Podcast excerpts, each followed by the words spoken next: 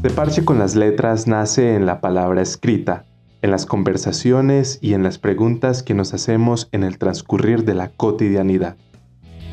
Vamos a llevar la literatura a la tienda, al bus, a la casa, a la universidad y al parche de los amigos.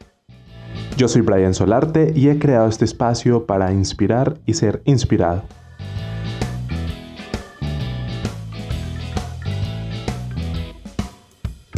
El parche hoy es con la literatura hispanoamericana.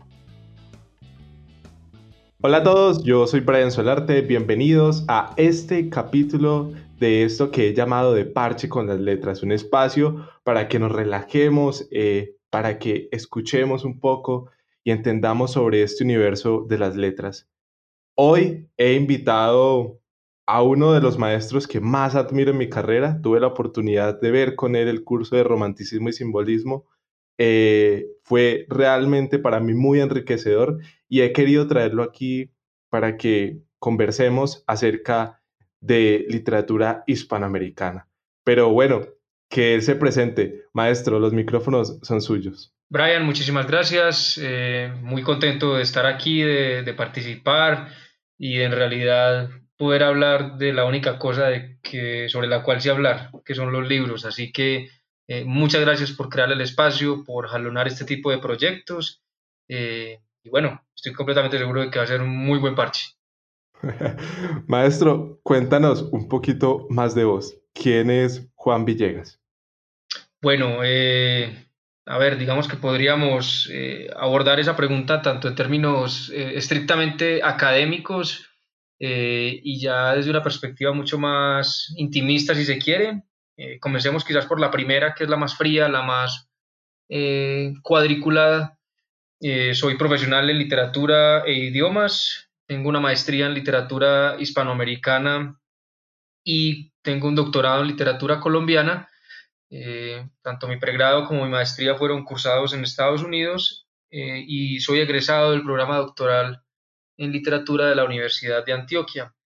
Eh, actualmente me desempeño como profesor de tiempo completo en el programa de estudios literarios de la Universidad Pontificia Bolivariana. He tenido unas cuantas experiencias investigativas.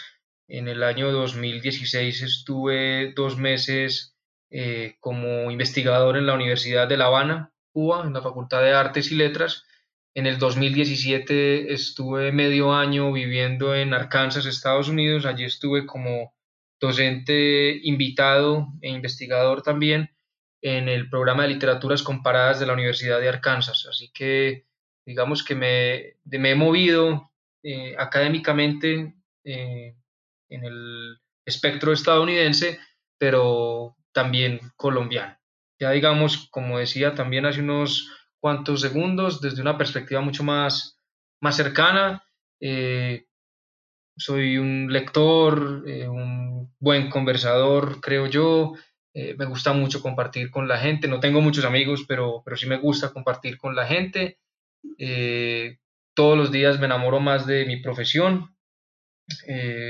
soy una persona bastante activa en redes sociales. Me gusta mucho interactuar, polemizar, discutir, proponer temas de discusión con la cibercomunidad. Eh, estoy casado, tengo dos gatos eh, y bueno, yo creo que ahí podría más o menos resumir quién soy. Una cosita, nosotros cuando hablamos de, de los maestros en los pasillos, siempre decimos cuando sea grande quiero ser como Villegas, ¿no? Porque es, que, es que el profesor tiene mucho recorrido, o sea, todo lo que ha hecho y se ve re joven. Ah, bueno, sí, tengo, eso me faltó decir, que tengo cara de niño todavía, que parezco de 23, 24 años. Sí, sí, sí. Maestro, ¿verdad? Qué honor tenerte aquí. Eh, y pues nada, yo creo que me puedes contar eh, cómo te gusta el tinto. ¿Te gusta el tinto? ¿No te gusta? Sí, soy un cafeinómano incurable, me gusta el tinto con azúcar, eh, no lo tomo negro, solo, perdón, no, no me gusta, me gusta con, con una buena dosis de azúcar. Eh, y bueno, sí debo pues como que decir también que con esto del confinamiento, las dinámicas o rutinas que uno había establecido terminaban como esfumándose un poquito. Antes era casi que sagrado llegar a la universidad eh, tipo siete y media, 8 de la mañana, tomarme mi buen tinto antes de subir a la oficina o de comenzar clases. Eh, digamos que aquí he tratado de conservar algo de eso, pero, pero no con la misma, eh, con el mismo carácter sagrado de antes. Sí, el tinto se ha desplazado un poquito. Sí, sí, sí.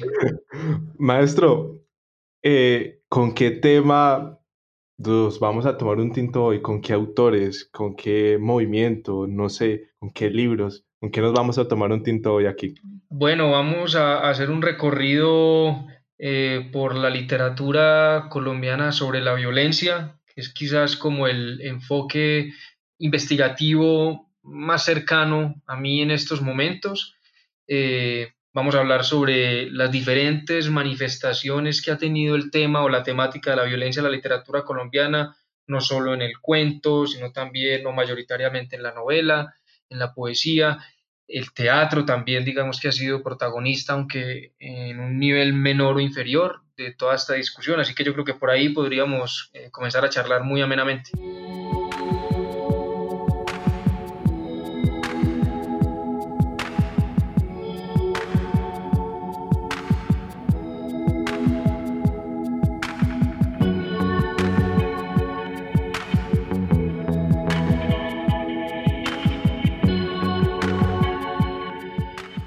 Sí, maestro.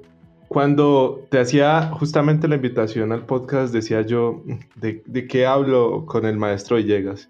Siento que si hablamos de romanticismo podemos hablar mucho tiempo, si hablamos de literatura hispanoamericana también muchísimo tiempo, pero al final dije, si hablamos de literatura hispanoamericana puede ser un buen punto, ¿no? Porque casi siempre hablamos de otros movimientos o de otro tipo de literatura, pero muy pocas veces, o por lo menos yo eh, en mi carrera he escuchado eh, hablar directamente sobre literatura hispanoamericana. Bueno, una salvedad, y es que yo no estoy en el énfasis de, hispano, ¿no? Eh, que todos los días digo, ¿por qué no estoy en el énfasis de hispano? En serio que sí, yo recién me, me almuerzo, no sabía eso.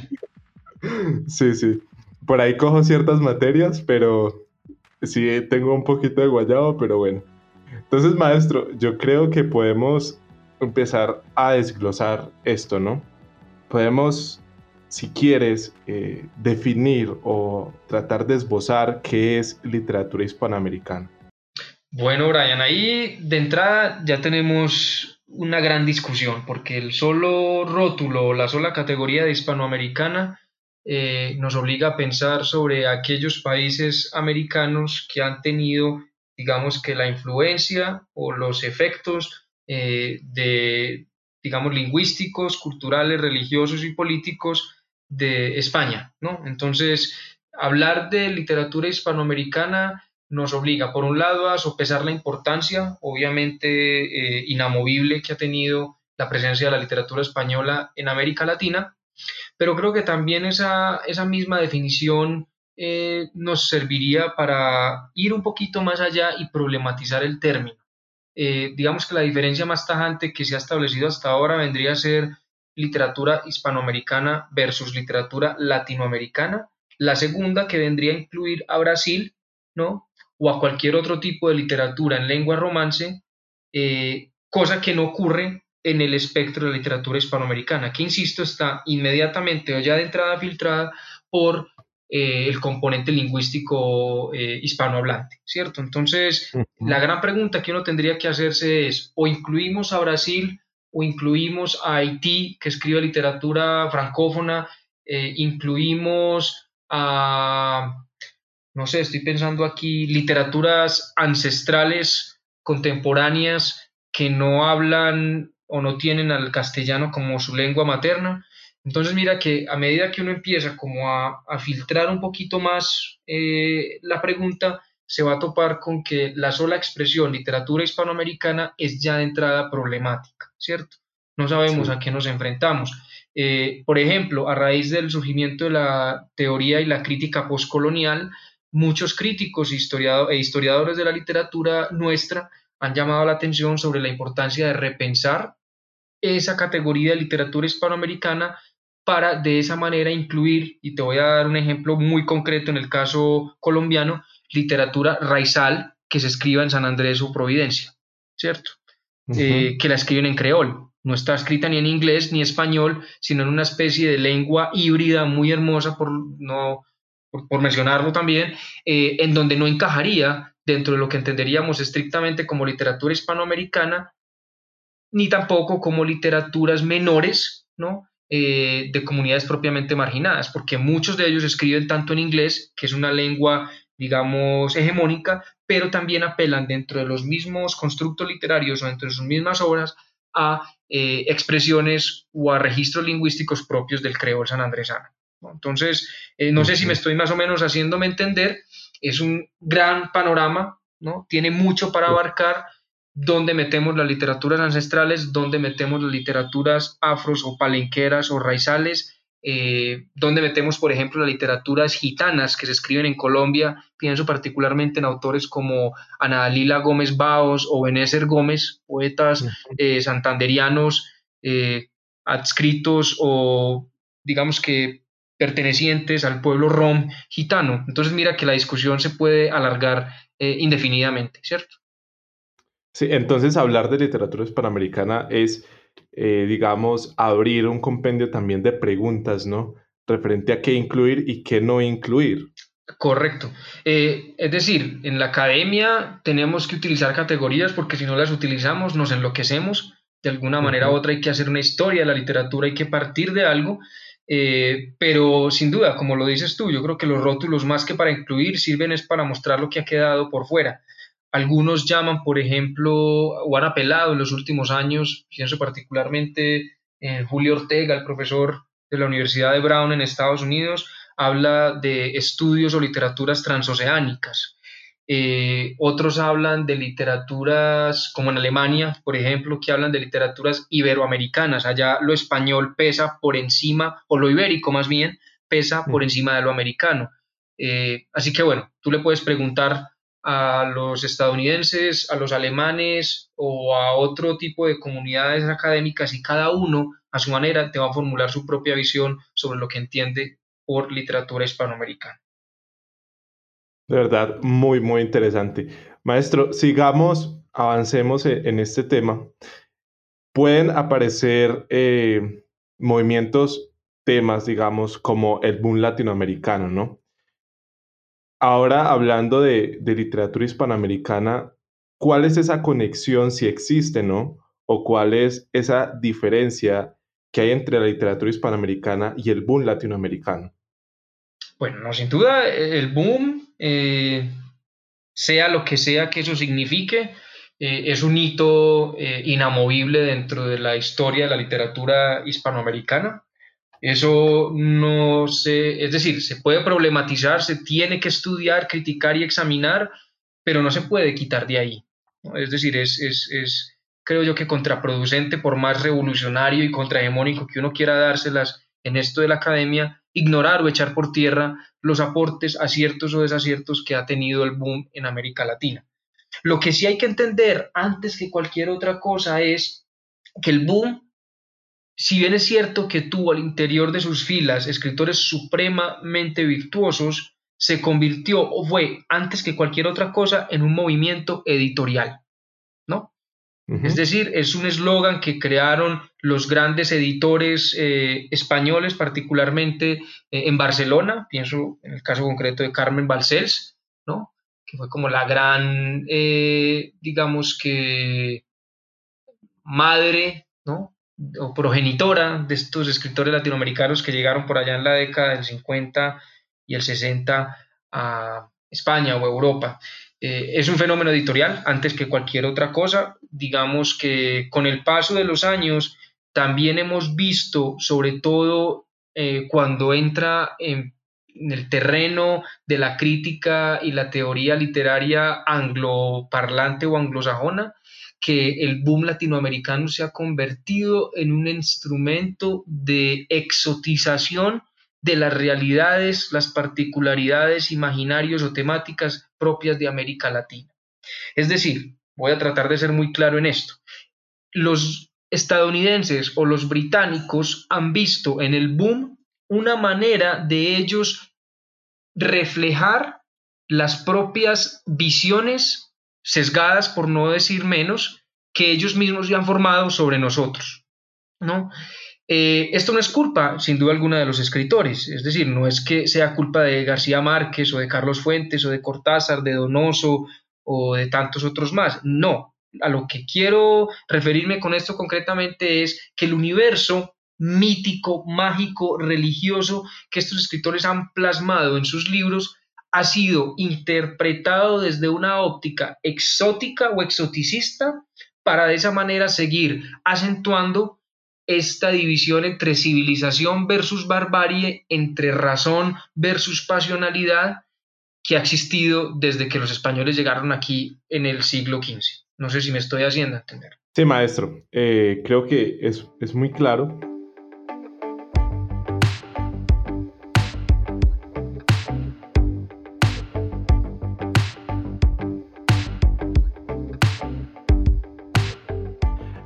Pensemos ahora en, las realidades o en los motivos que, son relevantes y, recurrentes en esta, literatura, en la literatura hispanoamericana.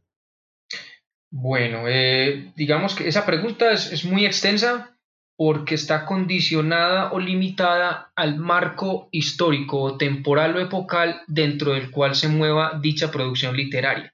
¿A qué voy con esto?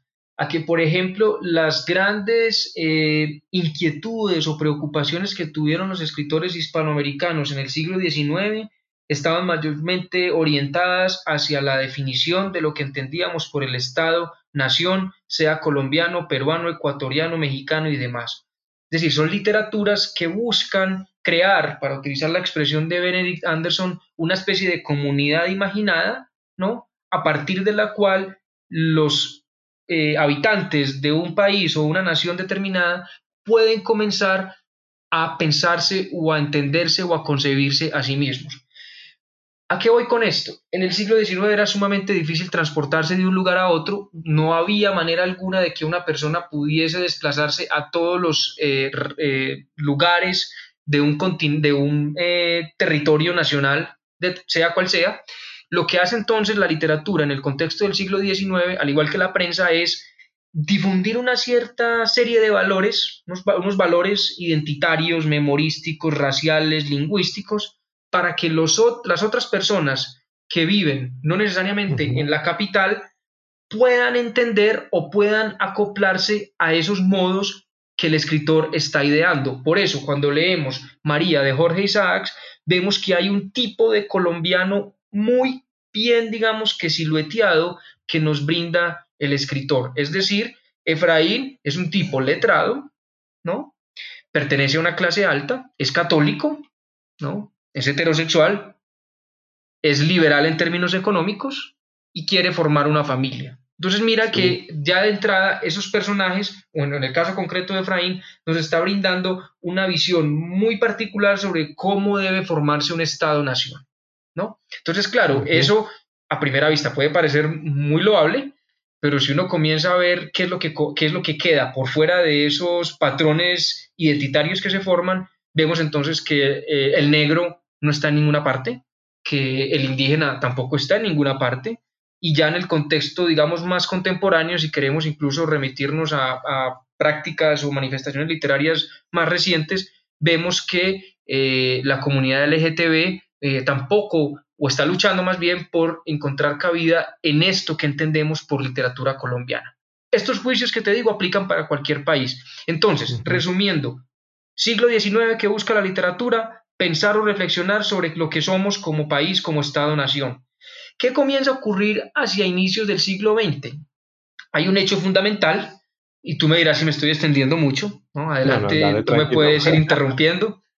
Eh, ¿Qué pasa a comienzos del siglo XX? Hay, un hecho o un hito fundamental que va a ser la Gran Depresión de Estados Unidos, ¿cierto?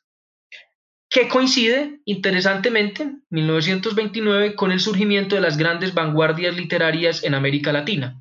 Es decir, si tú piensas en César Vallejo, si piensas en Pablo Neruda y si piensas en Alejo en, en Nicolás Guillén, perdón, vas a notar que surgen precisamente en esas épocas, la década del 30 y el 40, eh, incluso un poquito más adelante, eh, en donde el capitalismo entra en crisis y al entrar en crisis el modelo sobre el cual había sido construida nuestra nación, es decir, el modelo anglo, pues entonces nosotros aprovechamos, cuando digo nosotros me refiero a los escritores, poetas, dramaturgos y demás, aprovechamos esa crisis que se vive en Estados Unidos para hacer un alto en el camino y comenzar a pensar, bueno, ¿quiénes somos entonces nosotros?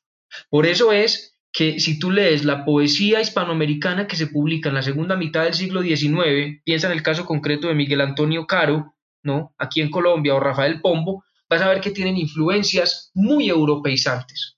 Pero si lees las vanguardias de Vallejo y de Nicolás Guillén o de Pablo Neruda, vas a toparte con que estos escritores comienzan a escribir sobre nuestras propias realidades.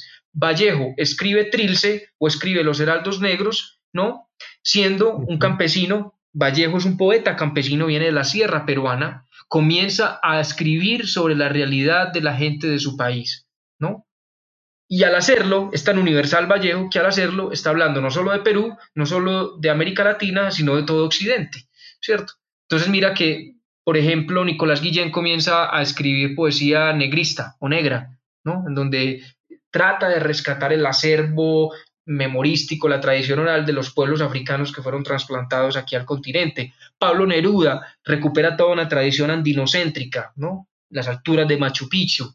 Entonces mira que esa crisis del capitalismo en el 29 sirve de pretexto para que nuestros propios escritores comiencen ya a enfocar su mirada sobre lo que nosotros no fuimos durante la conquista de la colonia, ni mucho menos durante el siglo XIX, y que ahora, a comienzos del siglo XX, según ellos, deberíamos comenzar a hacer. Entonces, por eso es que la literatura hispanoamericana de comienzos del siglo XX está muy también ligada a movimientos políticos de carácter marxista, eh, socialista, comunista y demás porque creían, ¿no?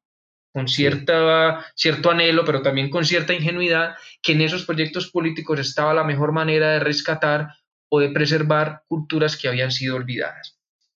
Te pregunto, ¿cuál es la importancia para ti de, la poesía, digamos, para la historia? Muy bien. Eh, Helderlin, el poeta alemán, decía que la poesía era la prueba reina, y aquí lo estoy parafraseando porque no recuerdo la, cita exacta, pero él decía que la poesía era la prueba reina del paso del hombre por la tierra. Porque lo que hace la poesía es, de alguna manera u otra, capturar o arañar un instante en medio de un mundo que cada vez, digamos, fluye más rápido. Lo que hace entonces la poesía, siguiendo a, a es eh, fundar lo que permanece. Es decir, yo poetizo algo y eso que poetizo, ¿no? Lo extraigo de la esfera de, de trascendencia propia de la poesía y lo poetizo de manera tal que los hombres puedan entrar en contacto con él, puedan entender de qué está hecho. Una metáfora muy sencilla que podría utilizar es cuando tú vas a un mariposario con una red, ¿no? Tú tiras la red al aire muy probablemente todas las mariposas se vuelen, pero quede una. Eso que captura la red, esa mariposa tenue, colorida, eh, que aletea muy poéticamente, es también lo que hace la lírica con respecto al paso eh, del hombre por la tierra. Capturar un instante, mostrárnoslo, digamos que frente a frente, para después poder reflexionar sobre él.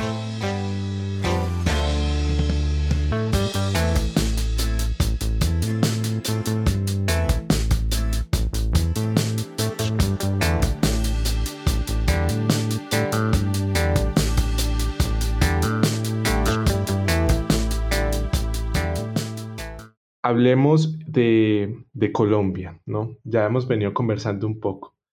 Eh, pero para problematizar un poco, ¿es posible eh, hablar de una literatura hispanoamericana colombiana, eh, digamos, para tener un poco más de especificidad, o es redundante o realmente no es válido?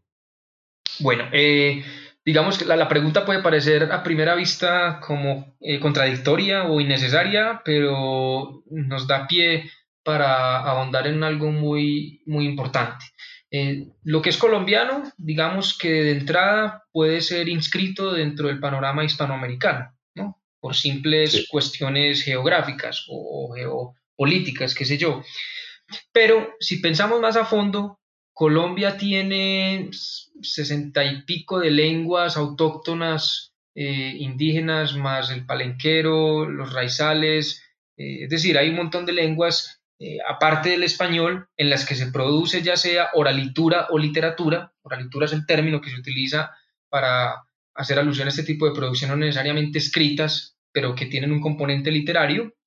Eh, entonces, ¿qué pasa con esas obras que no fueron escritas en español, pero que fueron, digamos que, creadas dentro del ámbito o espectro territorial de lo que se entiende por Colombia? ¿Son literatura colombiana? Sí o no, dependiendo de lo que entendamos por literatura colombiana, pero sin duda alguna son literaturas eh, hispanoamericanas. Ahora, ¿es todo lo hispanoamericano colombiano? Pues ahí obviamente no tendría sentido hacer la pregunta porque eh, pues volveríamos como a estos límites geográficos a partir de los cuales los historiadores de la literatura han escrito la historia de la literatura. Ahora, yo creo que podríamos ir un poquito más allá, Brian, porque muchos críticos eh, en los últimos años han comenzado a cuestionar el paradigma de lo nacional. Es decir, ya no vale la pena, según ellos, hablar de literatura paraguaya, de literatura peruana, de literatura boliviana o literatura colombiana, y por eso es que estamos asistiendo a lo que en la teoría y la crítica literaria se llama como literaturas postnacionales, en donde el mayor filtro que se utiliza es simple y llanamente la lengua en la que están siendo escritas estas obras. Un ejemplo concreto de literatura postnacional. Pensemos en Lejos de Roma, la novela de Pablo Montoya, entre otras cosas fue mi asesor de tesis doctoral. Pablo está escribiendo una obra sobre eh, sobre Ovidio ¿sí? No estoy mal, eh, el poeta que es exiliado de Roma. Eh, ¿Cómo es posible que un escritor nacido en Barranca Bermeja y criado aquí en Medellín, eh, pues escriba toda una obra que no tiene nada que ver con el contexto histórico, social o incluso literario inmediato a lo que entendemos por Colombia? Lo que está mostrando Pablo es que la literatura ya no tiene que regirse o que ningún escritor está obligado a escribir sobre temas estrictamente colombianos. Lo bonito de esto, como decía Noé Trick, el crítico argentino, sobre esa novela de Pablo, es que solo un colombiano pudo haber escrito una obra sobre un poeta exiliado, un poeta latino que ha sido exiliado de Roma, porque si hay un país con un gran número de exiliados y de desplazados, ha sido es precisamente Colombia. Eso, digamos que esa, hermosa anécdota de Noé Trick sobre el libro de Pablo, eh, digamos que está también muy, muy ligada a la herencia que tuvimos de los poetas modernistas, particularmente de Rubén Darío, Manuel Gutiérrez Nájera y, tantos otros más, porque los poetas modernistas se creían dueños y amos del mundo. Esta gente escribió sobre lo que se les venía en gana.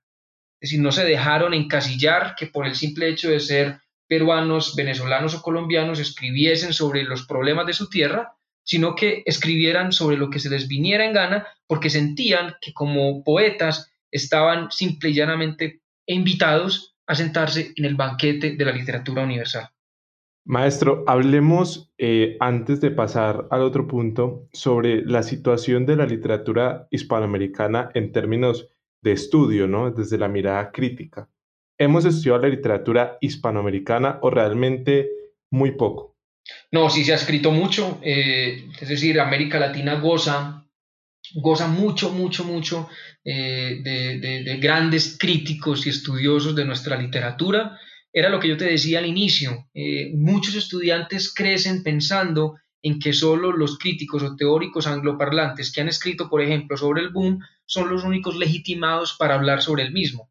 Y eso lo que conlleva es una especie de miopía o de eclipse, muy triste además, de los grandes esfuerzos que hemos visto por parte de grandes críticos literarios latinoamericanos. Voy a pensar en el caso concreto de Colombia, Hernando Telles, Eduardo Camacho Guisado, Rafael Gutiérrez Girardot, eh, Elena Araujo, escribió mucho también sobre literatura colombiana. En el espectro mucho más amplio podríamos pensar en, eh, no sé, Antonio Cornejo Polar, el gran crítico peruano, eh, Roberto González Echevarría, crítico cubano, eh, gente que ha hecho un muy, muy, muy buen trabajo sobre la teoría y la crítica de la literatura nuestra. Así que no, la pregunta es sin duda alguna afirmativa, se ha estudiado, se sigue estudiando. Eh, hay, digamos que, eh, sucesos en los últimos incluso meses o años con el surgimiento de grandes escritores latinos que viven en Estados Unidos ¿no? Eso también, digamos que nos obliga a pensar eh, sobre la primera pregunta que me hiciste, ¿qué entendemos por literatura hispanoamericana? Pues yo creo que la literatura hispanoamericana también debe incluir la literatura escrita en español o en spanglish eh, hecha por autores latinos en Estados Unidos. Ahora pasemos a un punto de pronto más personal. ¿Cómo fue tu aproximación a la literatura colombiana? Lo pregunto porque en la entrevista que te hicieron en el portal Laterales, me di cuenta de que abandonaste el país muy pequeño y querías entender a Colombia desde sus historias. ¿Cómo fue esa aproximación? Sí, yo, yo me fui de Medellín a los 13, 14 años de edad, eh, rumbo hacia New Jersey. Allá viví 14, eh, 15 años. Eh, entonces yo no tuve la oportunidad de terminar mi bachillerato aquí, ¿no? Digamos que toda mi educación sentimental, literariamente hablando, fue en los Estados Unidos. Entonces, claro, yo llego allá sin hablar inglés, eh, sin tener amigos. Eh, ¿Qué es lo que hago entonces? Tratar de comenzar a compensar o de vivir lo que no estaba viviendo por el hecho de estar viviendo en Estados Unidos. Entonces, mientras que en el colegio, eh, en Estados Unidos, quiero decir, me ponían a leer La letra escarlata de Nathaniel Hawthorne, que es la gran novela estadounidense del siglo XIX, me ponían a leer El guardián entre el centeno de J.D. Salinger, me ponían a leer El Gran Gatsby de F. Scott Fitzgerald, eh, pues sí, eh, leía, hacía esos esfuerzos por leer o por tratar de entender lo que estaba leyendo, propios de la literatura canónica estadounidense, pero muy por debajo de la mesa yo estaba también leyendo literatura colombiana. Me imaginaba, bueno, ¿en qué estarán pensando qué estarán leyendo mis compañeros del colegio allá en Medellín? Entonces, claro, empecé leyendo que a García Márquez, que a Isaacs, eh, la poesía de Miguel Antonio Caro, que Rafael Pombo, que ha escrito poesía mm, o, obra literaria por fuera del ámbito de lo literariamente infantil también. Eh, entonces comencé como a compensar por ese, en esa condición de exiliado, por así decirlo, eh, por lo que no podía leer al no estar cursando mi bachillerato o al no estar creciendo en un país como Colombia. Entonces, digamos que fue una especie de doble conciencia que es el término que utiliza el filósofo estadounidense afroamericano eh, W. Du Bois, yo tenía una doble conciencia. Por un lado, pensaba, leía, trataba de entender el mundo estadounidense a través de su literatura, pero por otro lado, simultáneamente, trataba de entender eh, Colombia a través de sus escritores. Además de eso, también hablabas que esas aproximaciones no, estuvieron marcadas por una óptica exótica, ¿no? Y que además de hacer una lectura, también hacías un proceso de construcción de esas visiones. ¿Cuáles son esas visiones? ¿Cuál es esa óptica exótica a la que haces referencia? Claro, me, traigo a colación eh, ejemplos o anécdotas que, que tuve en mi bachillerato, cuando estaba cursando mi bachillerato allá en Estados Unidos, en donde a mis profesores de literatura, lo que sería el equivalente aquí a lengua castellana, ya sería lengua inglesa, yo les hablaba sobre los escritores eh, nuestros, ¿cierto? Les mencionaba a Rulfo, a García Márquez o a escritoras mujeres como Marvel Moreno o algunas otras más. Y entonces ellos me decían, y esto es lo, lo verdaderamente, digamos que problemático, y por eso yo respondía en la entrevista de esa manera, me decían, ah, sí, eh, son colombianos eh, y escriben muy bien. Eh, me parece increíble que siendo colombianos escriban muy bien. Entonces lo que a primera vista podría parecer como un elogio era una actitud muy condescendiente y muy paternalista de la visión que tenían los estadounidenses sobre lo que hacíamos en el continente en términos literarios. Entonces a eso es a lo que yo me refiero con la óptica exotizante. Es decir, cuando leía trataba de no adoptar la mirada del hombre blanco no angloparlante frente al mundo latinoamericano, sino una mirada mucho más cercana. Y yo sé que hablar también de una mirada pura sobre lo que es Latinoamérica es problemático también. Nadie tiene una visión exacta sobre lo que somos como país o continente, pero sí trataba por lo menos de desmarcarme eh, de esas lógicas exotizantes que mis profesores, de una manera muy bien intencionada, eh, trataban ahí como de, de sembrar en mí. No sé si me hago entender. Maestro, eres un estudioso, eh, digamos, de las poéticas de violencia, ¿no? Tu tesis doctoral está titulada Poesías y violencia en Colombia entre 1920 y 1990. Quisiera hacerte varias preguntas sobre tu tesis. La primera es, ¿cuál es la importancia de estudiar estas poéticas? tenemos realmente una riqueza sociohistórica en estas porque casi siempre hablamos de narrativas de violencia, ¿no? Tú acabas de, tocar el punto neurálgico de la pregunta. Eh, digamos que la gran justificación, cuando ustedes hacen un proyecto en el curso de metodología de la investigación que uno les dice justifique su problema de investigación, pues la gran justificación que yo encontré para, para, para darle pie a mi tesis es justamente eso que tú mencionas. Eh, en Colombia la temática de la violencia se ha abordado mucho, pero si uno comienza a sopesar cuál ha sido, digamos que la distribución en términos de géneros literarios, va a notar que la narrativa, principalmente la novela, en mayor o menor medida el cuento, no tanto, pero sobre todo la novela, ha sido el género literario que más peso o más presencia ha tenido en estos ejercicios eh, por reflexionar sobre la violencia. Ahora, no es que sea culpa de los escritores, esto es culpa de la crítica literaria colombiana. A lo que voy es que los críticos nos han hecho creer que los poetas nunca se inmiscuyeron o se preocuparon por las problemáticas sociales, políticas o culturales o el drama social, para hablar concretamente de la violencia, que ha vivido Colombia a lo largo del siglo XIX y del siglo XX.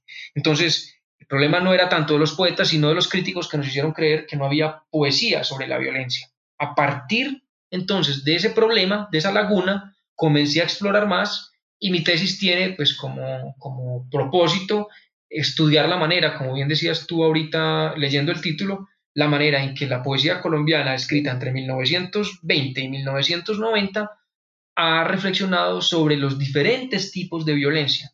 Bien, violencias económicas, ecológicas o ambientales, eh, la violencia rural bipartidista de mediados del siglo XX, eh, la violencia urbana, el desplazamiento forzado, eh, la desaparición forzada, todo ese tipo de violencias, digamos que están incluidas o abordadas en mi tesis.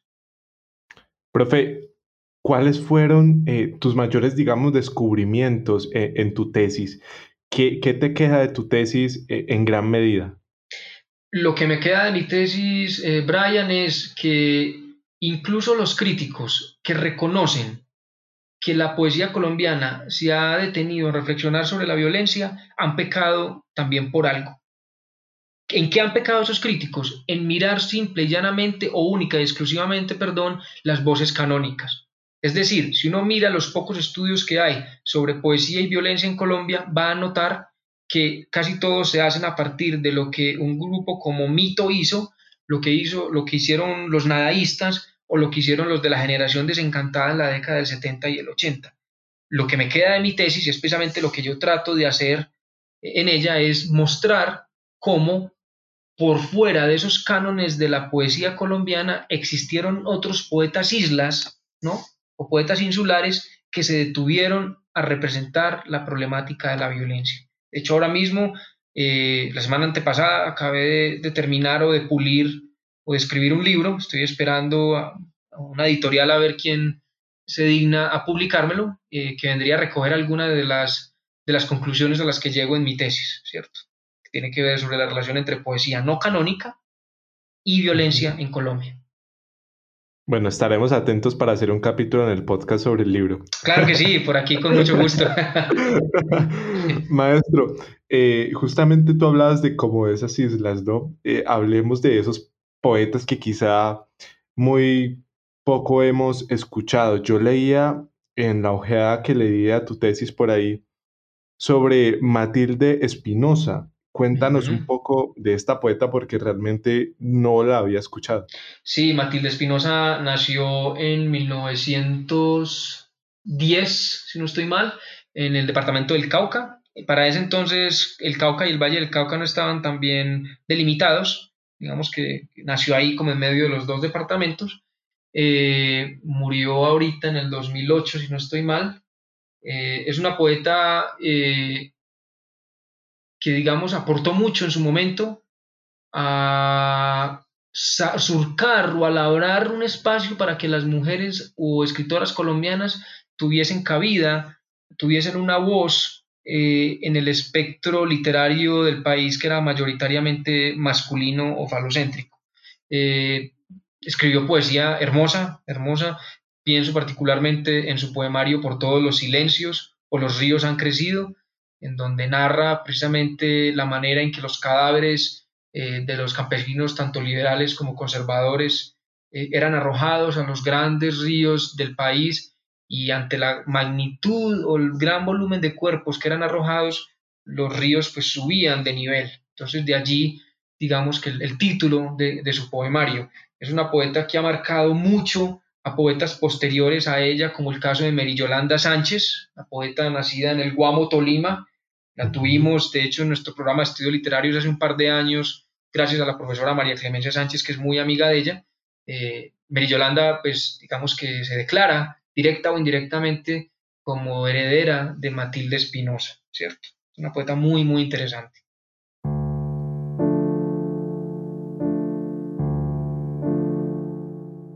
En su vientre los ríos levantan cementerios y la muerte se cierra en círculos morados que sacuden los peces y devoran la sangre.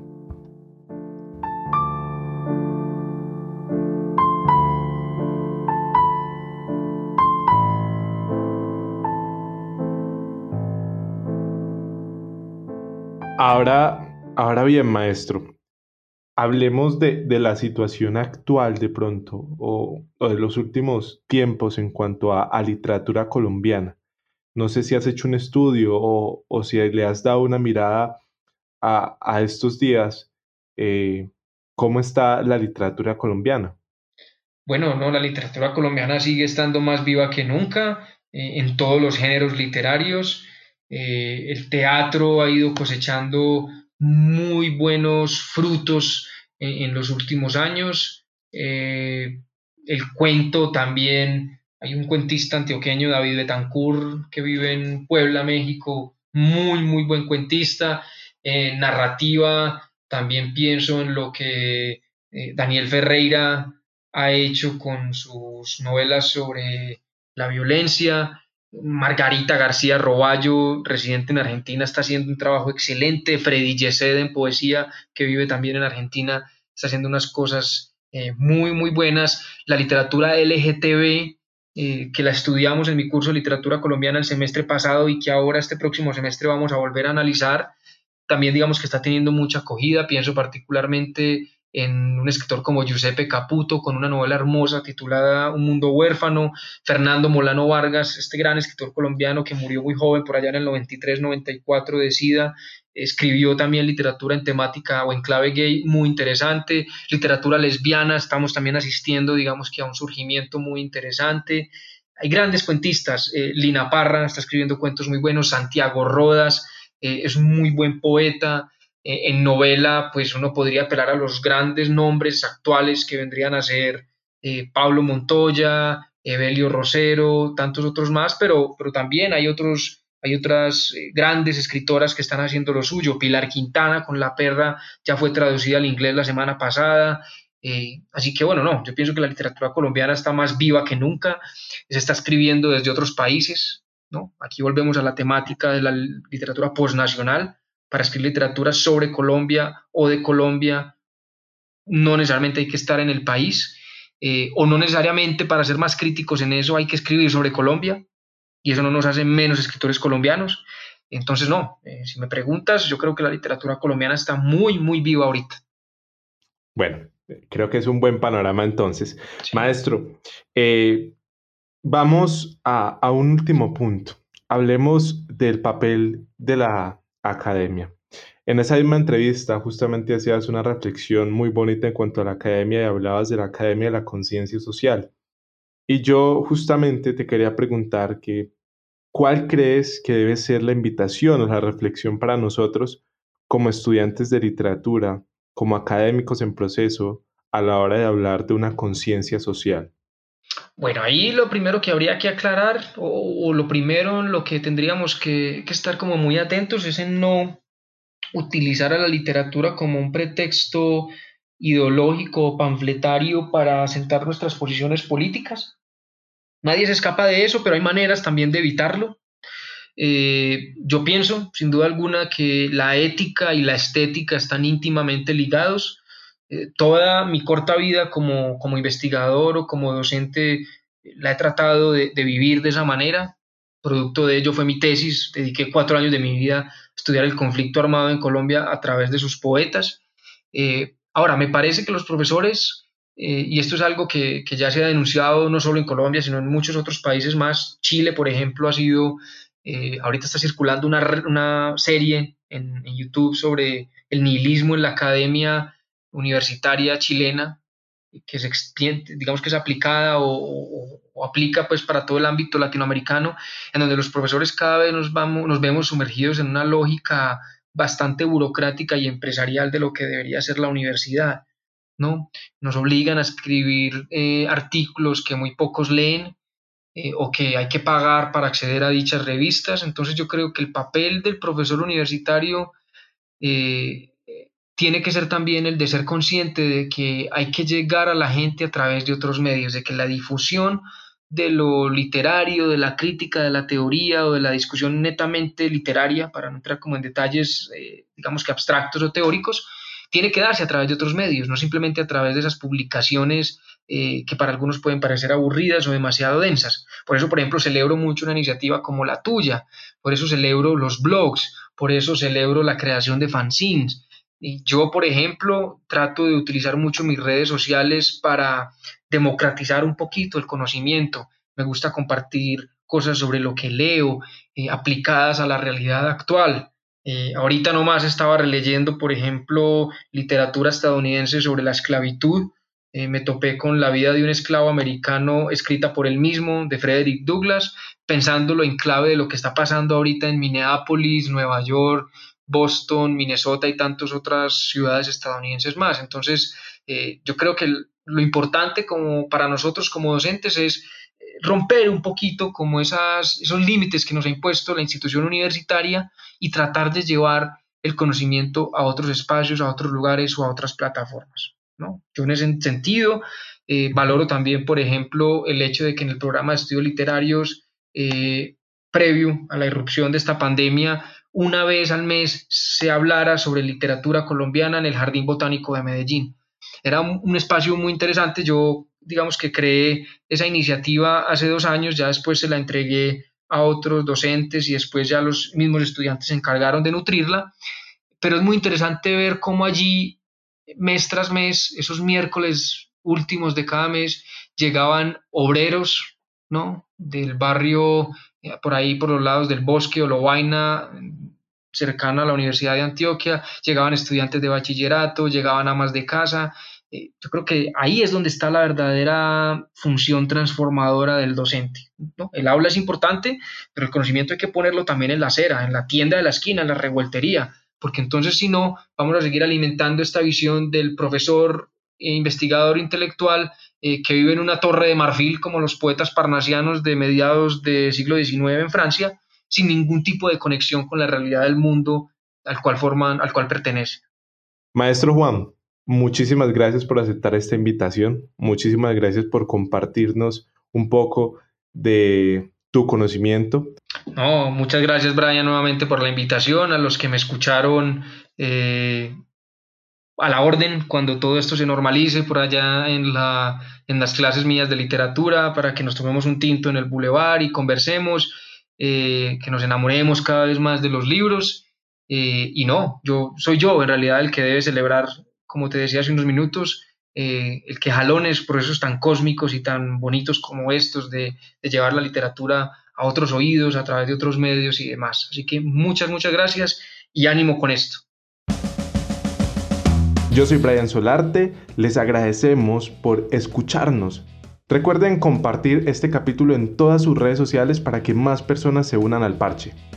Además, nos pueden seguir en Instagram arroba de parche con las letras y en todas las plataformas de audio como de parche con las letras. Nos escuchamos la próxima semana.